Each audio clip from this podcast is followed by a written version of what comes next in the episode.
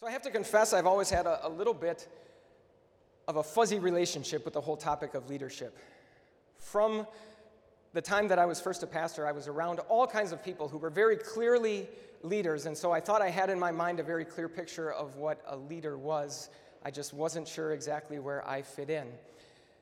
But then on one fateful morning back in March of 2018, all of that became crystal clear when I did what evidently nearly all of you have done. I also took that Strengths Finder or Clifton Strengths test. So if you've taken the Clifton Strengths test, you know that there are 34 total strengths that fall under four different domains executing, influencing, relationship building, and strategic thinking. So if I were to ask you, which of those four domains do you think are especially important for leadership, what would you say? I would probably focus on two of them. First of all, relationship building. Leading sort of presupposes that there are people to be led.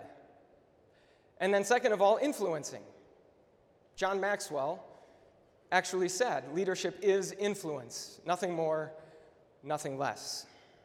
And I'm guessing you're aware that under that domain of influencing is the one strength that is perhaps most synonymous with dynamic and charismatic leaders, perhaps the one strength out of all 34 that leaders covet the most.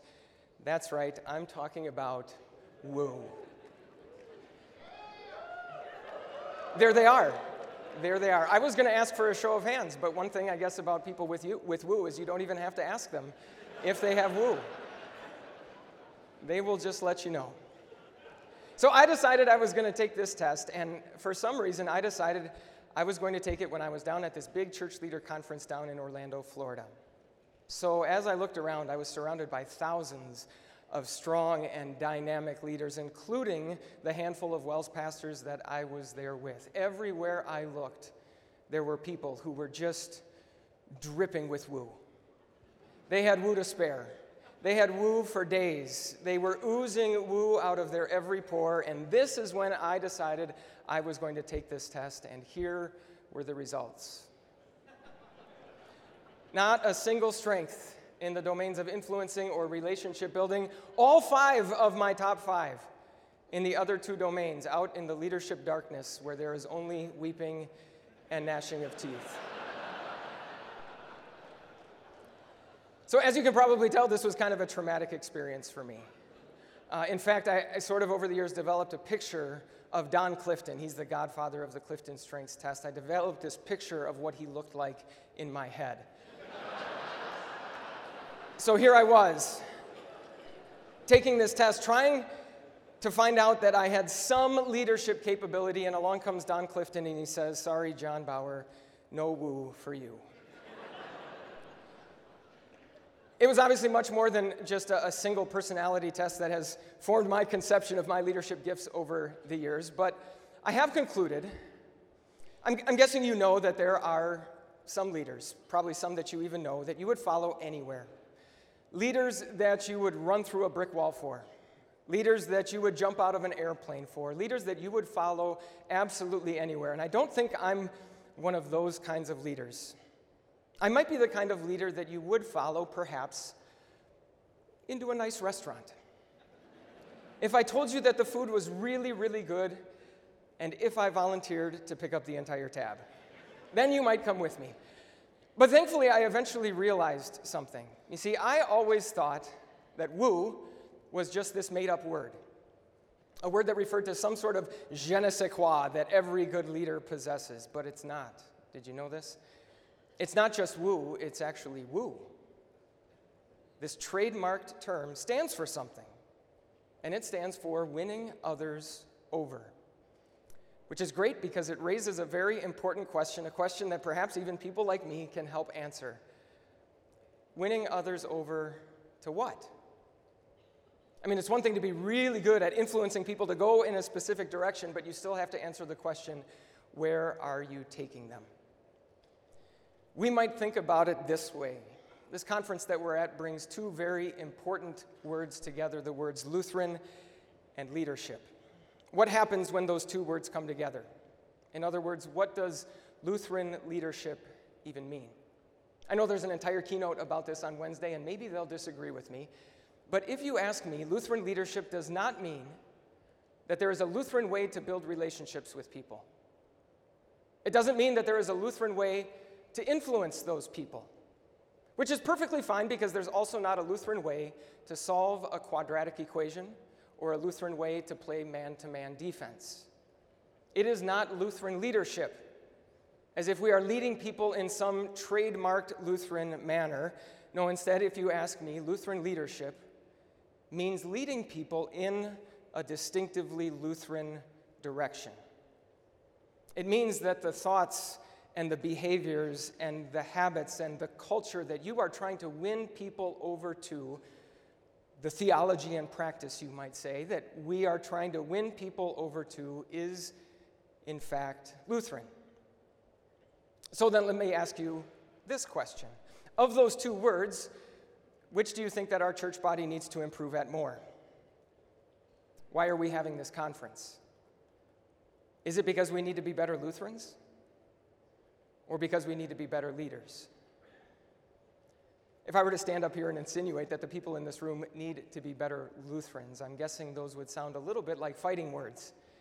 And so I'm not going to do that. But what I would like to win you over to today is this conviction that if Lutheran leadership means leading people in a distinctively Lutheran direction, then now, today, our moment is a uniquely good time to be doing just that. I'm very much convinced that it is. And when I think about why I'm convinced that it is, I think about this picture. This is one of my favorite pictures in the world not only because it is a lovely picture of my wife and me, but I also love this picture because of when it was taken. It was taken at a New Year's Eve slash 40th birthday party for a good friend of ours named Kristen. It was taken just before the last time we had a conference just like this. In other words, it was taken just as 2019 turned into 2020. Dun dun dun.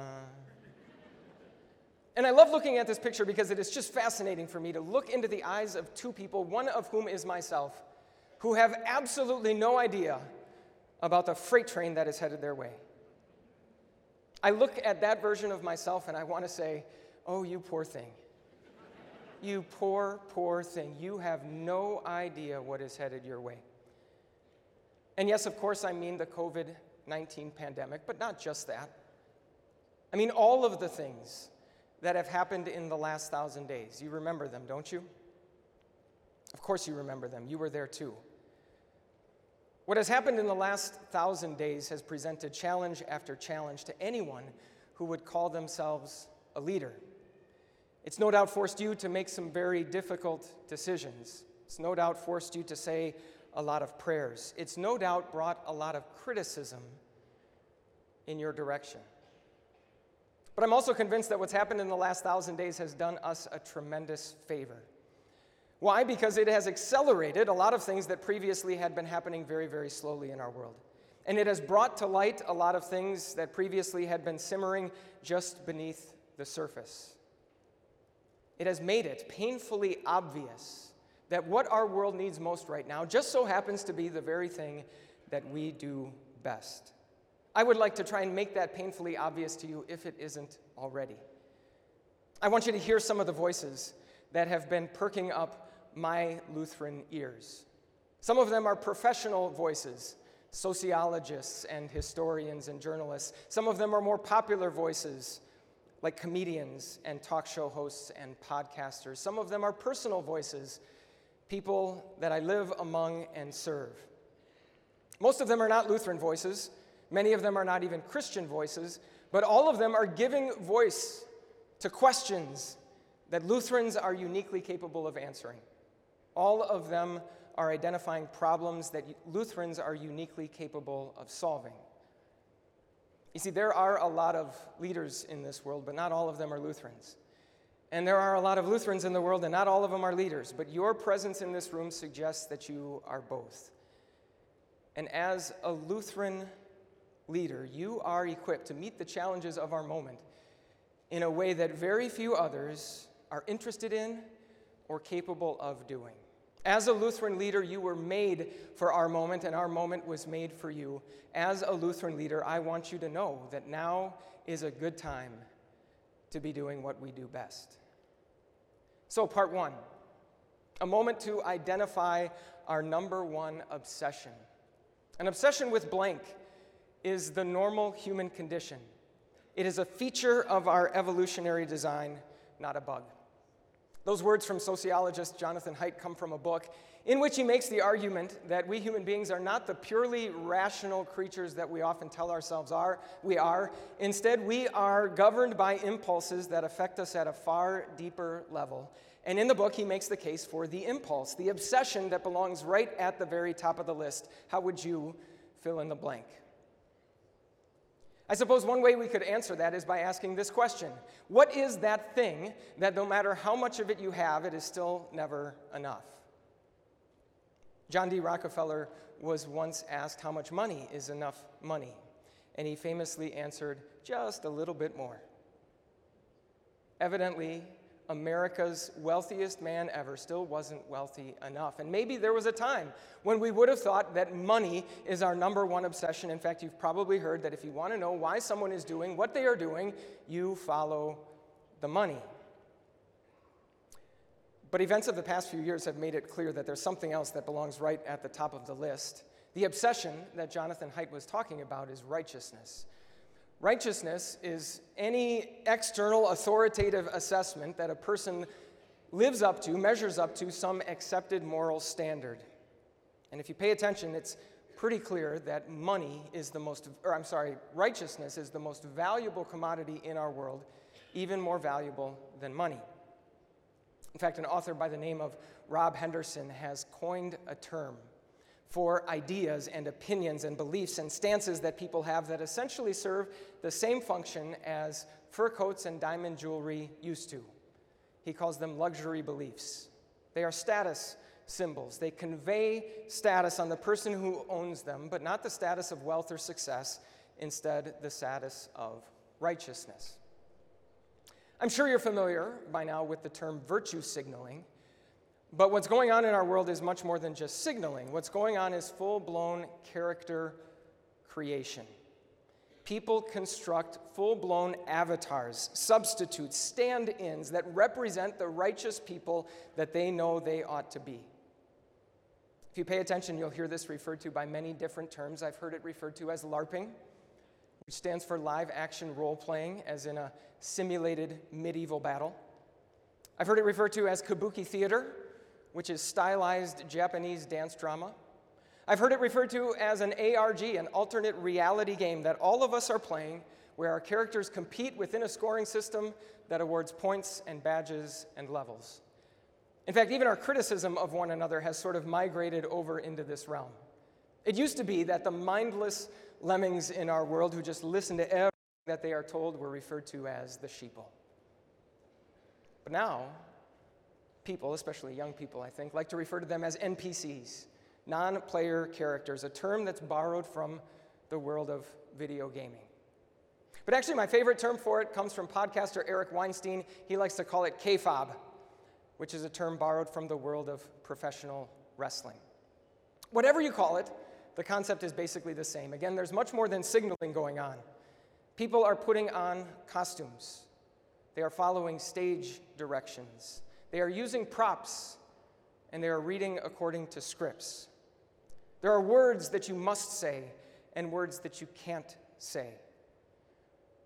Recently, when the cryptocurrency exchange FTX suddenly collapsed, Sam Bankman Fried made his first public comments in a DM exchange with a reporter. And in that exchange, it was kind of interesting. He made what, at least I thought, was a very surprising biblical reference. He referred to this dumb game that we woke Westerners play where we say all the right shibboleths, and so people like us. We'll have to forgive him for misspelling the word shibboleths. He was under a lot of pressure at that point, I think. This play acting, this character creation, can be entirely secular in nature. It can be very religious in nature. The point is the same. The righteousness that people are obsessed with is not just this abstract idea. It needs to be a concrete flesh and blood character. We need a narrative that explains the world that we live in and in which our characters are the righteous ones. Eric Weinstein uh, uh, summarizes the appeal of, again, what he calls kayfabe this way. He says kayfabe gives us a process by which important endeavors transition from failed reality to successful fakery.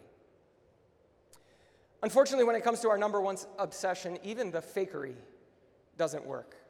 Recently, I heard comedian Sarah Silverman refer to what she sees going on in our world as righteousness porn.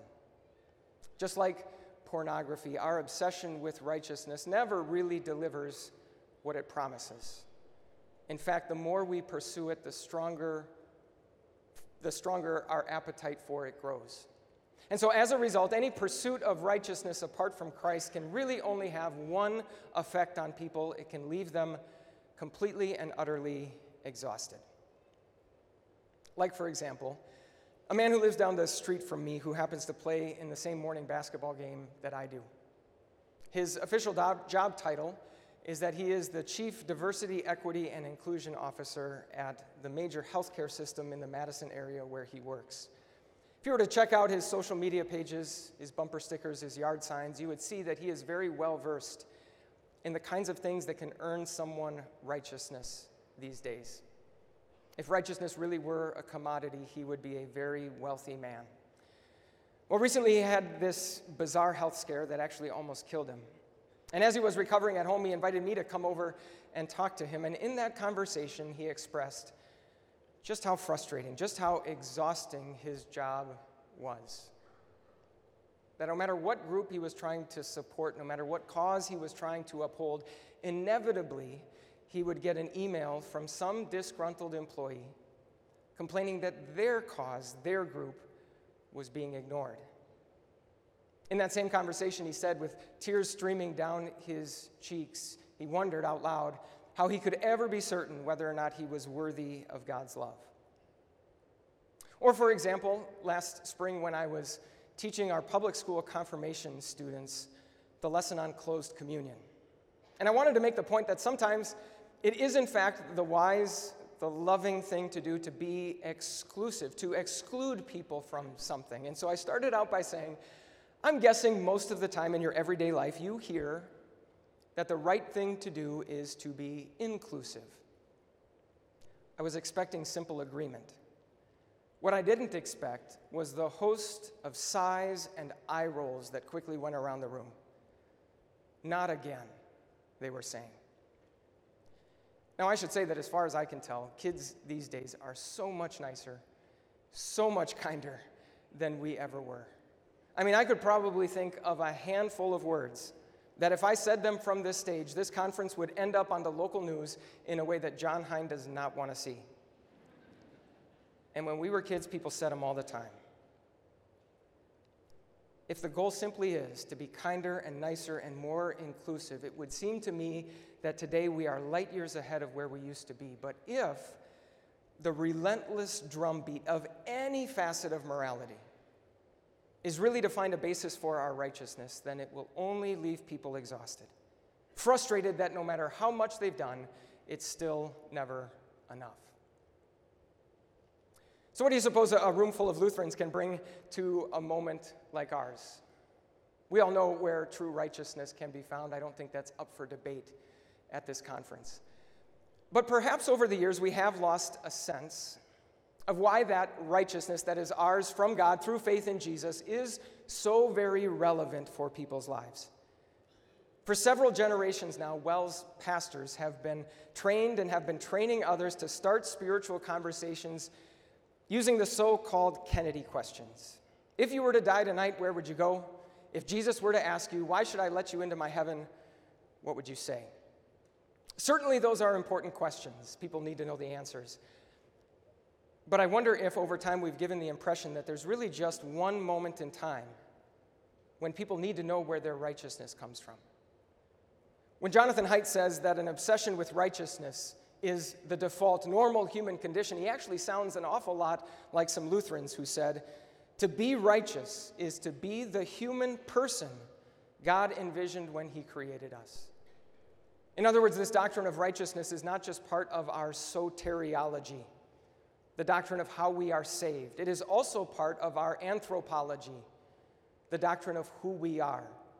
And people, the very people that are sitting in our classrooms and in our pews, can know very well what they would say to God on the day they stand before Him in judgment, and yet still find very enticing the righteousness that is offered to them day to day by a lot of people in a lot of places other than Jesus.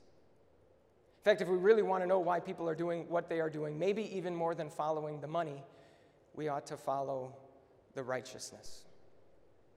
Now, in response to those Kennedy questions, several generations of WELS pastors have been trained and have been training others to share their faith using a very simple law gospel presentation called God's Great Exchange. God demands holiness, God sees sin. All of our sin gets transferred to Jesus, all of our holiness, all of Jesus' holiness gets transferred to us. It doesn't get any simpler or clearer than that. But I wonder if over time we've developed this perception that the gospel is really nothing more than a series of propositional statements, a message that almost resembles a math formula. Of course, the gospel is a series of propositional statements that we need to stay crystal clear on. But in their obsession with righteousness, people are not writing math equations. People are writing narratives.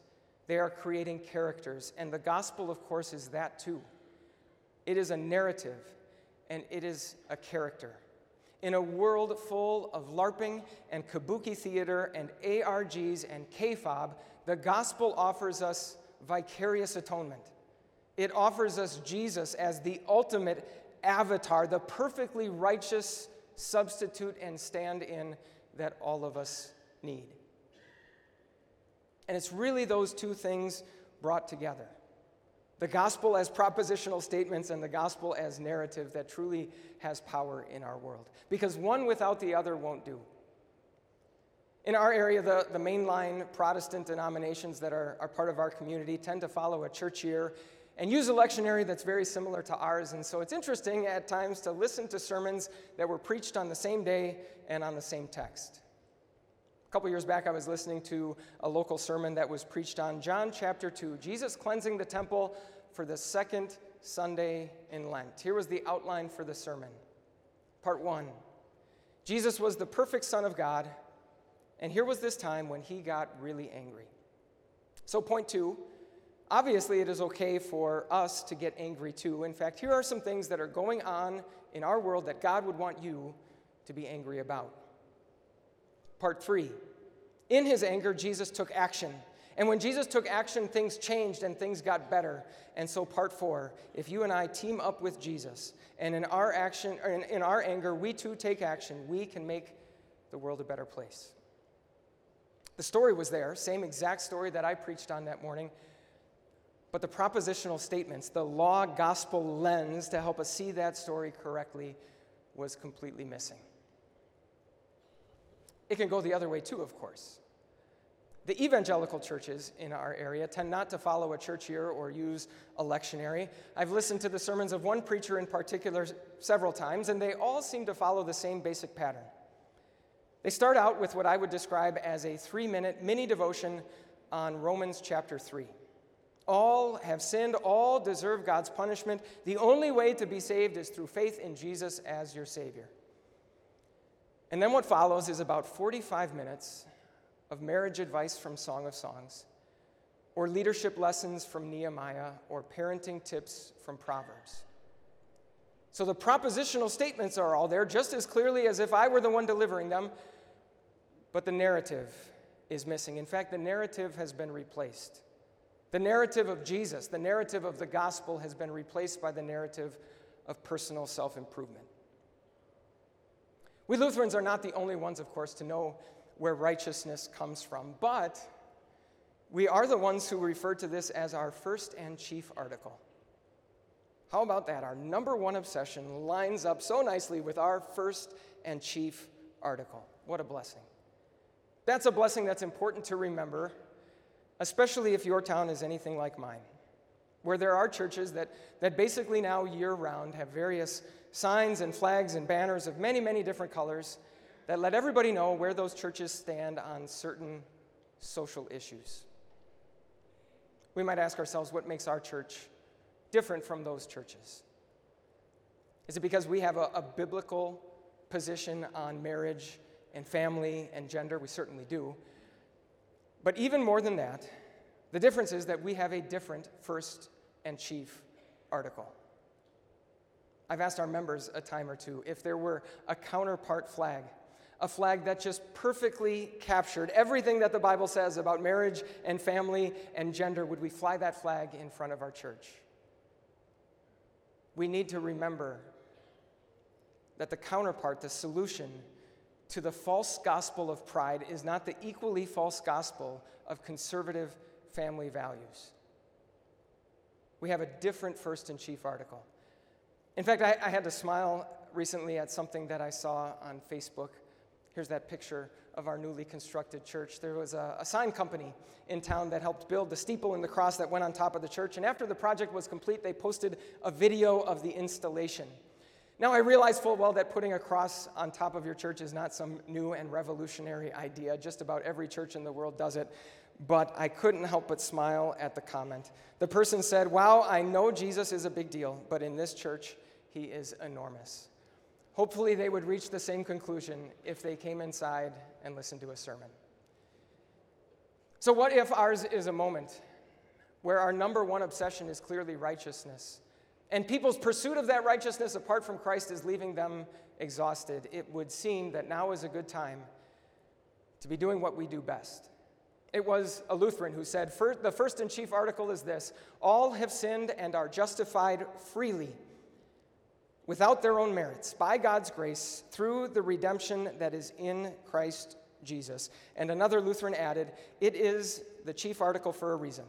Not only is this the chief article on which the church stands or falls, but this is also the chief article on which individuals stand or fall. Frenetic lives of self justification have rest in the salvation of Jesus Christ. All right, that's part one out of five. It's okay, it's good, it's good for the first and chief article to be the longest. Things will pick up from here. Part two a moment to do real good for real people. Utopianism lacks sophistication. It is the game of performers, not those who actually get things done for real people. These words come from a book by Columbia professor John McWhorter, in which he makes the case that what he describes as third wave anti racism. And it's important to know exactly how he defines that. He makes the case that that is a new American religion. That's not at all a compliment coming from John McWhorter because he is no fan of religion. Perhaps his biggest complaint is, again, what he calls third wave anti racism, is that it doesn't do and it isn't concerned about real good for real people. In fact, in the book, he makes this comment that I think the people in will find interesting, especially today. He says, drifting from a commitment to changing society toward a narrow commitment to signaling antipathy, antipathy to racism, anti racism's progress has taken it from the concrete political activism of Martin Luther King to the faith based commitments of a Martin Luther. Now, those are some fighting words that maybe we'll have to come back to. In all of the character creation that goes on in our world, I mentioned that people use props. Those props might be yard signs or bumper stickers or flags, but ultimately, at the end of the day, the props end up being people. Anytime the real reason for any virtuous cause, whatever it might be, John McWhorter picks on one, but it could be any. Anytime the real basis, the real reason for that cause is our own righteousness, whether or not people benefit becomes of secondary concern. In fact, some Lutherans have the very same criticism that John McWhorter does. Works done on the premise of becoming righteous before God are ultimately works done not for one's neighbor, but for the glory and salvation of self. In the process, the neighbor either becomes instrumentalized as a means to an end or devalued as of little use. If you pay attention, people are starting to see through this. They're starting to take notice. Maybe you caught wind of what happened right before Christmas when the University of Stanford came out with this long list of words that they wanted to discourage people from using as part of their so called Elimination of Harmful Language initiative. I suppose one reaction to a list like that would be to sort of go through it line by line and just really fight out tooth and nail whether it's still okay to use words like brave or prisoner or cakewalk. I think a much more helpful critique came from podcasters Brett and Heather Weinstein. They first of all referred to the whole thing as a Sneetches on Beaches situation, where the entire point is to have a real easy and obvious way to separate the goodies from the baddies. But then they also asked this question. They said, if we stop calling it a walk in appointment because not everyone can walk, have we solved the problem? Has anyone really been helped by that? In fact, sometimes helping people can actually be a liability to a cause instead of the whole point.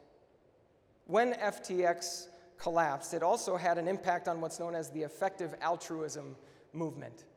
As the name suggests, effective altruism is interested in altruism that's effective in doing real good for real people. But Sam Bankman Fried's behavior kind of cast a dark shadow over the whole thing. And so many involved in the movement felt the need to come to its defense, including podcaster Sam Harris, who said this Many charities are governed by perverse incentives. They can't afford to solve problems, the problem they are ostensibly committed to solving, because then they would go out of business. So, what can a room full of Lutheran leaders bring to a moment like this? Well, once our number one obsession is addressed by our first and chief article, our attention is freed to focus on the needs of our neighbor.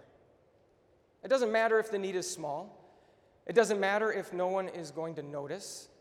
It doesn't matter if it won't make even the slightest dent in any of the society wide problems that are so often competing for our attention you and I can be content, even if we are just one individual pawn, placed in just the right spot, at just the right time, by the one who is the king of the entire board.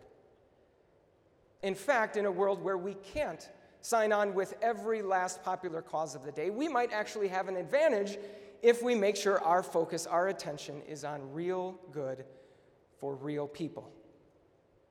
Speaking of causes, we also have a lens by which we can evaluate some of those causes that we might feel some pressure to sort of get on board with in our day.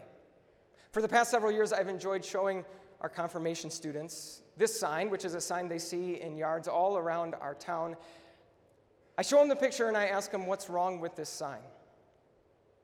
Then I wait for a few minutes while they try and sort of decode it line by line to figure out what it's trying to say and what might be contrary to what the Bible says.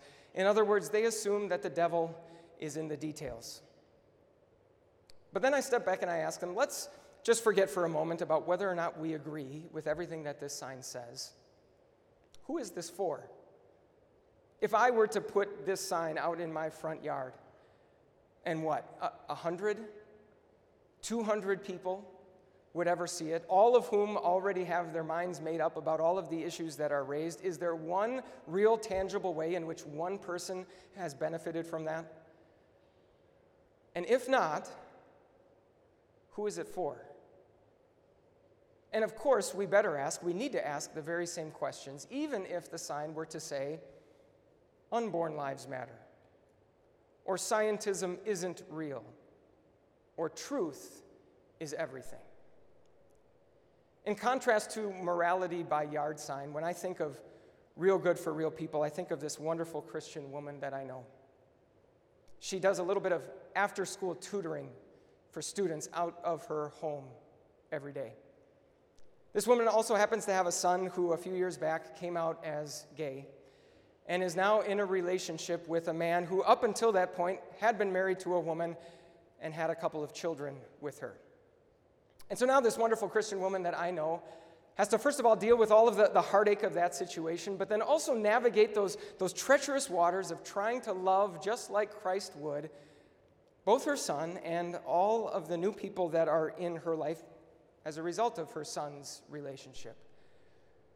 I'm not sure how she threads that needle each and every time, but I do know what I happened to find out a while back, and only because I put together the pieces on my own, she would have never told anyone that among the students that she tutors at her house is the 12 year old daughter of the man that her husband is in a, or her son is in a relationship with.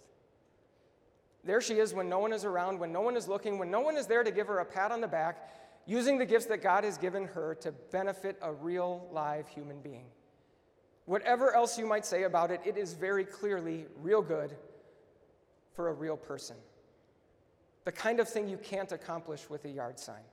In fact, the kind of thing that she probably wouldn't be able to accomplish if she had a yard sign that shared with her neighbors her moral convictions.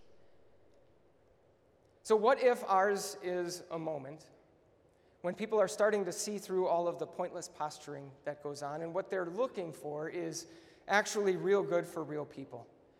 It would seem that now is a good time for us to be doing what we do best. In fact, John McWhorter probably thought he had a real zinger when he compared Martin Luther King with Martin Luther but he's probably more on the same page with both of them than he realizes. It was some Lutherans who said, Our teachers have taught well what is pleasing to God in every station in life. Before now, preachers taught very little about these things, they encouraged only childish and needless works. Now we're cooking. Part three a moment to build institutional trust. As different institutions come to be seen as platforms displaying individuals, they also come to lose their distinctions from one another, and so tend to become interchangeable stages for the same sorts of cultural political performances. In this way, a culture at war with itself comes to be at war everywhere. Everyone is participating in the same obnoxious quarrel. Those words from Yuval Levin are from a book in which he tries to examine why institutional trust, everywhere, from universities to journalism to public medicine to academia, why institutional trust seems to be at an all time low. He identifies the root cause as the fact that people within those institutions view their positions as platforms for performances instead of molds to be formed by. And if people are looking for performances, then the last thousand days have certainly provided them with many opportunities. Going all the way back to the very start of the pandemic, there was, there was that whole thing. In May of 2020, the death of George Floyd and the turbulent summer that followed, mask mandates, school shutdowns, a very contentious 2020 election and the turmoil that followed that, including the riot on the Capitol on January 6th, vaccine rollouts, vaccine mandates, the school shooting in Uvalde, Texas, the overturning of Roe v. Wade. Each one of those seemed to be one more thing that everyone wanted to talk about. And so, if you had any sort of microphone and any sort, sort of stage at a moment like that, it would be real easy to think that if you wanted to be relevant, you needed to join the conversation. I'm sure you noticed that just about everyone did. On a societal level, we might think of professional sports leagues like the NFL and the NBA. If you turned on ESPN at any point in the last three years, you might have been just as likely to hear about anything other than sports than you heard about sports. And ESPN's parent company, Disney, also seemed equally uninterested in providing entertainment anymore. Maybe you witnessed this same thing on a much more local level in your community. In our community, people tend to really want to support local businesses most of the time because those business owners live in and are part of our communities. For the life of me, I cannot figure out why a business owner would want to risk alienating about 50% of his client base by telling them how to vote or even specifically whom to vote for. Institutional trust is going to take a hit anytime people make a mistake in that organization. And I realize that, that a lot of these are leaning in sort of the same direction, but you can even sense the frustration from people who tend to lean in that same direction. Again, institutional trust is going to take a little bit of a hit when people in those institutions make mistakes at their jobs. But institutional trust is destroyed when the people in those institutions demonstrate that they have no idea what their field of operation is and or no interest in actually staying in it. So, what do you suppose we Lutherans could bring to a moment like this? Well, maybe if you've ever turned on a football game because you wanted to watch a football game, or you've gone out to eat at a restaurant because you wanted to eat at a restaurant, or you've watched a movie because you've wanted to watch a movie, and instead you've found yourself once again part of that same obnoxious quarrel, maybe where we can start is by making sure that no one would ever go to church because they want to go to church, and instead find themselves part of that same quarrel. If we do that, we have very good theological reasons supporting us. We know the nature of the kingdom that we operate in. We know its jurisdiction, we know its mission, we know the means by which that mission is carried out. We also know that Christ rules over a different kingdom, a kingdom that has a different mission, a different jurisdiction, and different means for carrying that mission out. We might also have very good practical reasons for doing so. If we stay in our lane, we might quickly find out that we're the only church in our area who's actually in that lane. I mentioned those churches that throughout the year fly colors of, of or uh, flags of various colors, letting everybody know where they stand on certain issues. There is very much an equally opposite, ugly side to this. For every person that you think you might be proving yourself relevant to by talking about whatever happens to be trending on Twitter, for every member who might actually ask you to address what's tw- trending on Twitter, rest assured that there is someone who just wants one place that they can go where they aren't talking about what's trending on Twitter. And that doesn't mean that we can't talk about difficult topics, but at the very least, we ought to recognize that when we do, the obligations of our position are a little bit different than they are of, say, Tucker Carlson or Rachel Maddow. So, what if this is a moment where people are getting a little bit sick of finding the same obnoxious quarrel everywhere that they go? What if this is a moment where maybe the best way to rebuild institutional trust is to demonstrate that we don't view our positions as platforms? It would seem now is a good time to be doing what we do best. It was some Lutherans who said, The power of the church and the civil power must not be confounded. The power of the church has its own commission to teach the gospel and to administer the sacraments. Let it not break into the office of another. Part four a moment to embrace embodiment. Their desire is rooted in misanthropy, meat space, yuck. The world as we know it, the thinking goes, is a place of death and decay, where mind, the true essence of the human, is subordinate to the flesh. Their goal is to liberate the mind from its bodily trappings. That word meat space is what's known as a retronym. It's a, a, new term that is invented for something old because the old term needed clarification because of some new development. So, incandescent light bulbs used to just be light bulbs, and snail mail used to just be mail and meat space used to just be real life. This rebellion against meat space and this disgust for meat space that Nicholas Carr was writing about, I'm guessing that you've dealt with it in your ministry, maybe especially in the last three years.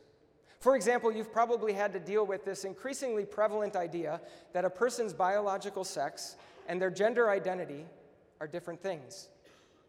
You've probably had to have delicate but difficult conversations about people and even with people who struggle with that issue. I'm guessing that you've also had to deal with the whole question of how the church should carry out its work in a pandemic and post pandemic world. At a time where a seemingly endless number of retronyms are springing up, where it seems like every activity that we do needs to be either clarified as online or in person.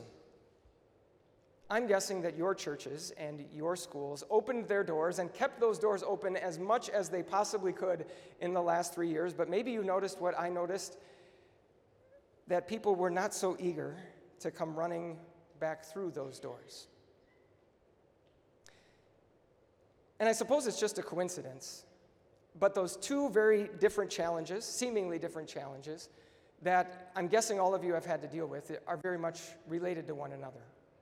I suppose it's just a coincidence, but actually the same prefix is associated with them both. In one case, it happens to be in Latin. In the other case, it happens to be in Greek, but in both cases, it means to go across or beyond, to traverse some boundary. In this case, the boundary of the body. And in case you were wondering what Nicholas Carr was writing about, had nothing to do with gender reassignment surgery or hormone, hormone therapy. Instead, he was talking about VR goggles and augmented reality. In other words, it had nothing to do with anything trans, but everything to do with meta. What should the church make of all things online? Is it a reformation? Is it a revolution? Are these tools to us what the printing press was to Martin Luther, as sometimes has been suggested? There are certainly, of course, people who think so. Long before there was ever a thing called COVID 19, Judah Smith, who was once Justin Bieber's pastor, proudly said about his church, We have a new location, and that location is everywhere. Influential thought leaders within the Christian world are telling people that if we want to continue to grow, if we want to continue to reach people, then online is where we need to be. Now, most of them will still say that in person gatherings are preferred, but it's kind of interesting that they never really seem to have a concrete reason for that. After the pandemic, some won't even go so far as to say that. Andy Stanley likes to say that gathering in person is not the church's mission, instead, it's just a model for carrying out that mission. And then he likes to add, You marry the mission, you only date the model. Ha ha ha. Some would go so far as to suggest that new church plants in our world should never consist of brick and mortar buildings. Instead, they should just be video recording studios. The logic sometimes goes like this Why spend millions to reach thousands when you can spend thousands to reach millions? Now, that logic seems unassailable. But unfortunately, the logic is running into a brick wall called reality the reality of what all of this disembodied living is doing to us. If you pay attention, you will hear people compare what our online interactions do to us to what a drug induced high does to real joy, or to what a stop at a fast food restaurant does for real hunger. It simulates the thing that you are after. It certainly keeps you coming back for more and more, faster and faster, but all the while it is keeping you from ever having the real thing. The popular Netflix documentary Social Dilemma did a lot to raise awareness about this, including introducing the idea that in the world of social media, users are not customers, they are the product. The customers are the advertisers that actually pay money to these companies, and what they are buying with their money is you, specifically your attention. Recently, I read someone who took this just one step farther. He said, Really, users are not the customers or the product, instead, they are the fuel. Each one of us is like a log that's thrown onto the fire that keeps this immensely profitable and powerful machine running, used up without mercy that article that I quoted from Nicholas Carr, he wrote shortly after Facebook's big October 2001 meta announcement. And in that same article, he said this It is now widely accepted that Facebook has been a calamity for the world. Most people would assume that the obvious solution is to get rid of Facebook. Mark Zuckerberg has a different solution get rid of the world. We'll see, I suppose, but I think we can say that there is a special level of ignominy reserved for people in power who keep pushing people down a certain direction, even after that direction has proven to be harmful to them. We here in the church did not invent these platforms. We are not the engineers of our online living, but we do get to decide how we are going to use these platforms. We get to decide whether what is evidently good enough for UW Whitewater is good enough for us. We get to decide what our vision of a full, rich, robust relationship with Christ and his people really looks like. We get to decide whether we are going to engage with people in this space in a way that drives them deeper into that space or in a way that maybe rescues them out of that space. I mean, I think you'd agree that, that right now, at least, it wouldn't be a good thing for you to say to the parents of all of your teenagers hey, if your kid doesn't have TikTok on his phone, we want them to download that app and get signed up because we want to start engaging with them there in that space. Well, maybe in the same way, what people need from the church right now is not just one more organization who is going to treat people like logs posting whatever will fuel engagement, regardless if it has anything to do with the church's work. What do you suppose a room full of Lutherans can bring to a moment like ours? Well, it's worth mentioning that if we sort of try to swim upstream, if we push for things to be more personal, more embodied instead of less, we might not be in the majority, but we certainly won't be alone. For every voice that is pushing for all things online, there is a voice that is pushing in the opposite direction. The names probably aren't as big, neither are the book deals or the podcast audiences, but they're out there. But what's interesting to note is that just as those who are pushing for online but are still willing to grant that in person is preferable can't seem to really articulate why, those who are pushing for more personal have their reasons, but their reasons always fall just shy of being Lutheran reasons. You'll hear what we might call first article truths about how God the Father created human beings with both a body and a spirit, and those bodies are important for everything that we do. You will hear what we might call second article truths how God the Son took on a human body and used that human body to redeem people in their bodies. But it's really the third article truths that make us distinct as Lutherans how God the Holy Spirit also sanctifies people bodily. God's grace is delivered to us, not just as content, it's not data.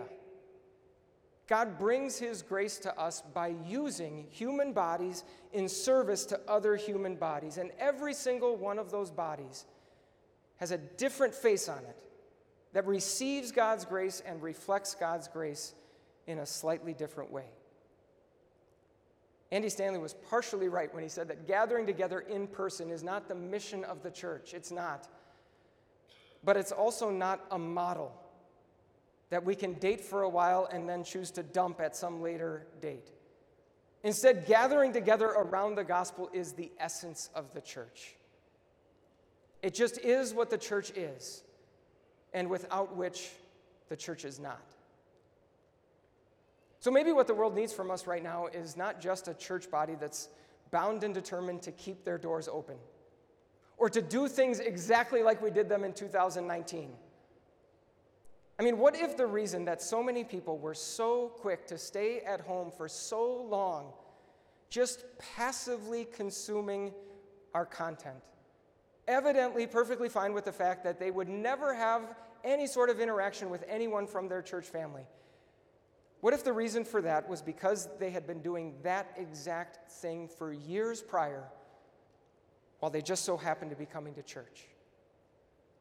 What if we made sure that we treated our congregations not as audiences who are there to consume what a few talented professionals up front are producing? But instead made sure that we were treating them, as one author put it, as the cast of a Broadway musical. Every last person having a role in the gospel drama that unfolds that morning. Everyone having a part, everyone knowing their part. What if we didn't just say to the teenager who is convinced that she is gender non binary, that her body actually matters, but we treated her and everyone else for that matter, as if their body matters when we gather as a church family? What if instead of trying to repackage the sermons that pastors with huge online followings have, what if instead of leading our worship services by streaming YouTube recordings of Getty hymns as actually performed by Kristyn Getty, we instead did everything that we could to double down on the talent that's in the room. Yes, perhaps the slightly inferior talent, but the fully embodied and fully authentic talent. I mean, it sounds all fine and good to say, why spend millions to reach thousands when you can spend thousands to reach millions? But here's a news flash. If our church body is going to start 100 new churches in the next 10 years, the millions that they are going to be spending is not on brick and mortar, it's on flesh and blood. And so, if all we really need are video recording studios, then all we really need is one. And the rest of us, preachers at least, are going to find ourselves out of a job. What if our churches became these increasingly rare places in our world where people weren't just algorithmically shuffled into identity groups and echo chambers, but instead where real people with real differences were forced to live with one another and learn from one another and love one another? During the pandemic, I had two families from my church who informed me that this no longer really felt like their church home and they weren't planning on attending anymore because of opinions about the pandemic that they had seen from other members of the church.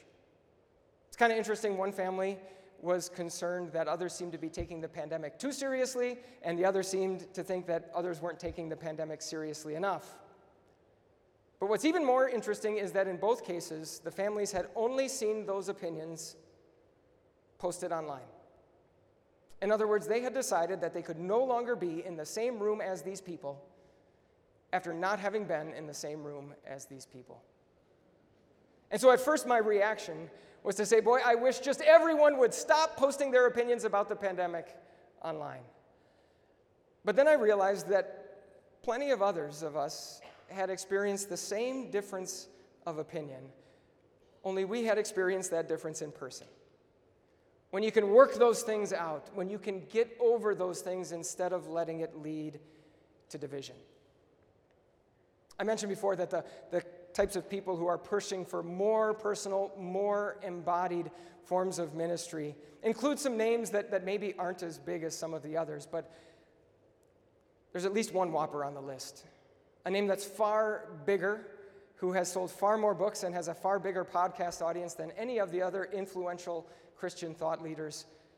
Best selling author, sorry, there we go, there he is, Malcolm Gladwell, was a guest on a church leadership podcast that I sometimes listen to. Not the usual source of advice for church leadership advice that you might go to. But at the end of the episode, the host asked Gladwell this completely open ended question. He said, If you could give one piece of advice, any piece of advice to church leaders, what would it be? And his response was, You need to gather in person. Honestly, before this, I didn't even know that Malcolm Gladwell was a Christian. Evidently, he's a confessional Lutheran. Who knew? He's not really, but that'd be pretty sweet, right? So, what if ours is a moment where people are starting to realize that our rebellion against meat space is ruining us. And what if ours is a moment where people don't need us to add the words online, at least in front of certain important words like community and fellowship and worship? Because when that word is added, those other words completely lose their meaning. It would seem that now is a good time for us to be doing what we do best. Some Lutherans said the church is the congregation of saints, in which the gospel is purely taught and the sacraments correctly administered. All right, last but not least, a moment to face our finitude. This is what might be termed the paradox of limitation. The more you try to manage your time with the goal of achieving total control and freedom from the inevitable constraints of being human, the more stressful, empty, and frustrating life gets, but the more you confront the facts of finitude and work with them rather than against them, the more productive, meaningful, and joyful life becomes. So, ever since the Tower of Babel, what happened at Babel, a, certain cycle that happened at Babel, seems to be repeating itself. God's intervention at Babel didn't prevent human beings from forming groups to work together using technology and ingenuity to try to build both literal and figurative towers as monuments to themselves. In fact, anytime a, new innovation comes along, it seems as though someone says, now finally we are going to reach the heavens. But usually, what follows that sky high optimism is disastrous ruin. At some point, every tower topples. You could certainly understand the optimism about our moment. All the way back in 1983, Billy Graham said, In a single telecast, I preached to millions more than Christ did in his lifetime. Fast forward 40 years to 2023, and you don't have to be America's pastor to be excited about the tools we have at our disposal to reach people with the gospel. You don't even need to be Justin Bieber's pastor for your church to have a new location, a location that is everywhere. But if you pay attention, you will find people who are convinced that this latest tower has already started toppling. In fact, back in May of 2022, Jonathan Haidt wrote an essay in which he used the Tower of Babel as a, a metaphor. And his contention is that this latest tower that we have built reached its high point in 2010, and it has been crumbling ever since. Why 2010? Well, that is about the time that Facebook introduced the like button and Twitter introduced the retweet button. And both of those features changed the very nature of those platforms. They changed them from places where connection can happen to places where performances take place. Because performance and connection really don't mix. Those features also brought about the birth of the mob and the fear that the mob can elicit in us all. In fact, the software engineer who designed the retweet button at Twitter said shortly after it was released, we may have just handed a four year old a loaded weapon. So, Jonathan Haidt thinks that the tower has been toppling since 2010. In fact, he's even taken it a step farther than that. Last year, he appeared before the Senate Judiciary Committee. And he testified that what social media has unleashed on our world, especially among young people, can be described as hockey sticks. The lines that measure poor mental, social, psychological health almost all look like hockey sticks. A long period of relative stability, followed by a very sharp increase in the last decade. And so, not only has this latest tower not helped us reach the heavens, but evidently what it has unleashed might be described as H E double. I had to have at least one groaner Otherwise, my children would have been really, really upset with me about that. So, my apologies. But what do you suppose a room full of Lutherans could bring to a moment like this? I don't think that the solution is for us to just swear off any tools that we have or any tools that we might have as if using them would undermine our confidence in the means of grace. In fact, to some degree, this cycle of optimism followed by ruin, this cycle is inevitable and perhaps even necessary. You see, total and complete confidence in God tends to live on the far side of total despair of yourself. And you can't really despair of yourself until you've actually applied yourself. For example, you gain a whole new appreciation for the fact that all of your best efforts to be holy are in vain after you've actually attempted to be holy. If you just resign yourself to sin, then Jesus' work for you will seem like a much smaller and less significant thing. In the same way, total confidence that only God's power can grow his church tends to live on the other side of us trying to use our power to grow the church. If we just do nothing and we use nothing and we try nothing, then we can't sit back and say it's because we just trust God so much that He's going to grow the church by Himself. What we can do, however, is know and enjoy knowing that human ingenuity, ha- in, human ingenuity has a very hard limit. In fact, we can enjoy running into that limit, knowing that it's on the other side of that limit that all of the really fun stuff takes place. That's where the magic happens. As people continue to build their towers, we can expect to continue to see that God is going to accomplish more in our world when those towers crumble, far more than when they are constructed. I don't want to be misunderstood as I, I, talk about some of the tools at our disposal. I am by no means a social media expert. I'm certainly glad there are others who are at this conference who are and who are presenting on those things. But make no mistake, we, we use those things at our church. We post on Facebook and Instagram a couple times a week. We live stream our services. We have a, a YouTube channel.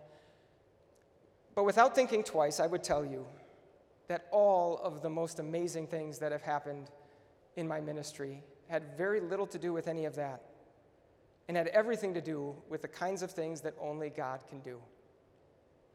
For example, I tell you about Ruth, a 93 year old lady who was the very first prospect that I ever had on my list when I took the call to start the church in Mount Horeb. In fact, I had her name before I even arrived. You see, many, many years ago, Ruth's daughter married a WELS boy from the Twin Cities, and they established a life together there. 25 years later, his church body decided to start a mission congregation in Ruth's hometown. And the boy's mom decided to email me her name. Now, Ruth doesn't have a computer, she doesn't have social media, she didn't have a cell phone. I don't think she's ever written an email in her life. But of course, she was in the phone book, which meant that I could look her up and go visit her at her address. Five short years later, she became a member of our church. Now I think we've got eight members who are part of our church and another dozen prospects who are regularly attending, all because of her. Or I would probably tell you the real story of that neighbor of mine who invited me to come over and talk to him after he had that health scare. Yes, I play morning basketball with him, but the real reason I got invited over was because a couple of WELS folks from Illinois moved up to our area. And the house that they were building in our area took so unbelievably long that they had to find a farmhouse in the area to rent. And the farmhouse that they were renting happened to be on the very same property where my neighbor keeps the cattle that he has as part of a, side meat business that he and his wife operate. And they got to know each other, which is why I got invited over. Or maybe I tell you about a, an old man by the name of Elmer, who I never met, but who started attending a WELS church about two and a half hours from mine because he wasn't happy with the direction that his church was attending, was, was going. He never became a member before he died, but after he died, his wife did, and three of his daughters and their families. And now a mother and her three children are members at my church because she's related to all of them, and they told her this is the church that you need to go to. It is so very easy for us to think that the connections that we make are fast and reliable and easy to scale up. And it is so easy to think that the connections that only God can make are slow, random, and unpredictable. Until you've seen God make those connections over and over again. And knowing that, knowing that, that all of the really good stuff, all of the magic happens on the far side of our limits, I think also helps us think about and talk about in the right way what's on the near side of our limits. In other words, we might say what is within the domain of our strengths. Since there's only so much time for you to boo me off the stage, let me give you a quick example. I understand why people take the Clifton Strengths Test. I did. I understand why our church body asks for our five top strengths that they use in that little profile that gets put out on call lists. I even understand why I get emails where people's five strengths are listed in their email signature. I really do. But at the same time, I would just love it if someday I would get an email where someone goes all Apostle Paul, 2 Corinthians 11, on the whole thing. In other words, they wrote an email and then at the bottom it said this, or something like this. Please put up with just a, little bit of foolishness. Because so many others are talking in this way, I am going to talk this way too. Here they are, my top five strengths. But don't think for a second that I think this is where the magic happens. If you and I are going to have any sort of positive interaction, anything good is going to come of this. Don't think that I think that this is where it will be. In fact, in all likelihood, it will be outside of those strengths in a completely different domain. Because God's grace and God's power are made perfect, not in my strengths, but in my weaknesses. That's a really long email signature, but like I said, it would, it would just make my day to get an email like that. In fact, I think probably the most magic I've ever seen in ministry came well beyond the domain of my strengths. It was one of those moments that you replay in your head a thousand times over and over again, dying of embarrassment every single time that you do. A good friend of ours named Kristen, who had the, the 40th birthday slash New Year's Eve party, she and her husband and this entire circle of friends that they have were over at our place one Halloween before the kids were all going to go out trick or treating.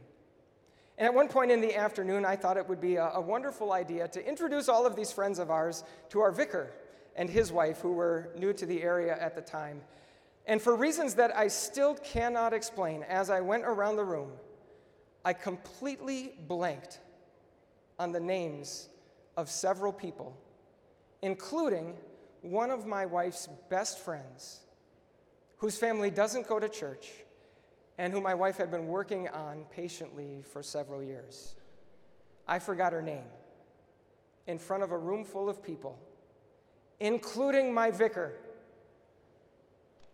What a clueless and wooless idiot I was. Well, a lot has happened in the 15 months that, ha- that uh, have passed since then. The following year, Kristen's dad got sick which allowed me to have a, a, lot of time to spend with him and his wife and the rest of their family, sharing the gospel, praying, singing hymns together. When he passed away this past fall, they invited me to lead the graveside service. And so I had the opportunity to stand there and preach the gospel to everybody that was there, including this really good friend of my wife's. In fact, it was almost a year to the day since I had forgotten her name. And then this past Christmas Eve, our very first service in our new church, she and her family attended for the very first time. So we'll see, right? The point is, in this land, in the land of weakness and embarrassment, and idiocy and incompetence, and sickness and sadness and death. This, the land far beyond our limits my own wasteland of woolessness, is not a place for weeping and gnashing of teeth. This is where the magic happens. So, what if ours is a moment when sky high optimism might actually seem a little bit tone deaf? What if now is a time for us to lean into our limits instead of pretending that we can avoid them? It would seem now is a good time for us to be doing what we do best. It was a Lutheran that once said, It is certain that man must utterly despair of his own ability before he is prepared to receive the grace of Christ. I said at the beginning that I, I, found that I might be the type of leader that maybe you would follow into a restaurant if I told you the food was really good and I offered to pay. I'm not offering to pay, by the way. I know, I know our uh, dinner time is next. But maybe you've had it happen to you where you have tasted some really good food and it has caused you to wonder well, what's in it? What's the recipe? I know I'm standing in front of a group of Lutherans with very sophisticated palates, and so you have no doubt been picking up what I've been trying to serve for the past hour plus. But I tried really hard not to name the ingredients by name because I wanted you to see the entire recipe all at once. It seems to me that ours is a moment to identify our number one obsession, to do real good for real people, to build institutional trust to embrace embodiment and to face our finitude. It seems to me this is what people are hungering for. And this is the recipe that by God's grace we get to serve. We are not the only ones who are able to serve people any of this. But I am fully convinced Lutherans are the only ones interested in and capable of serving all of it. And now seems to be a pretty good time to be doing it. At the risk of treating all of you people as logs by really boosting our website traffic. If you are interested in a summary of the pres- presentation and some ideas for further reading, you can visit goodnewslc.org slash Lutheran Moment. Thank you.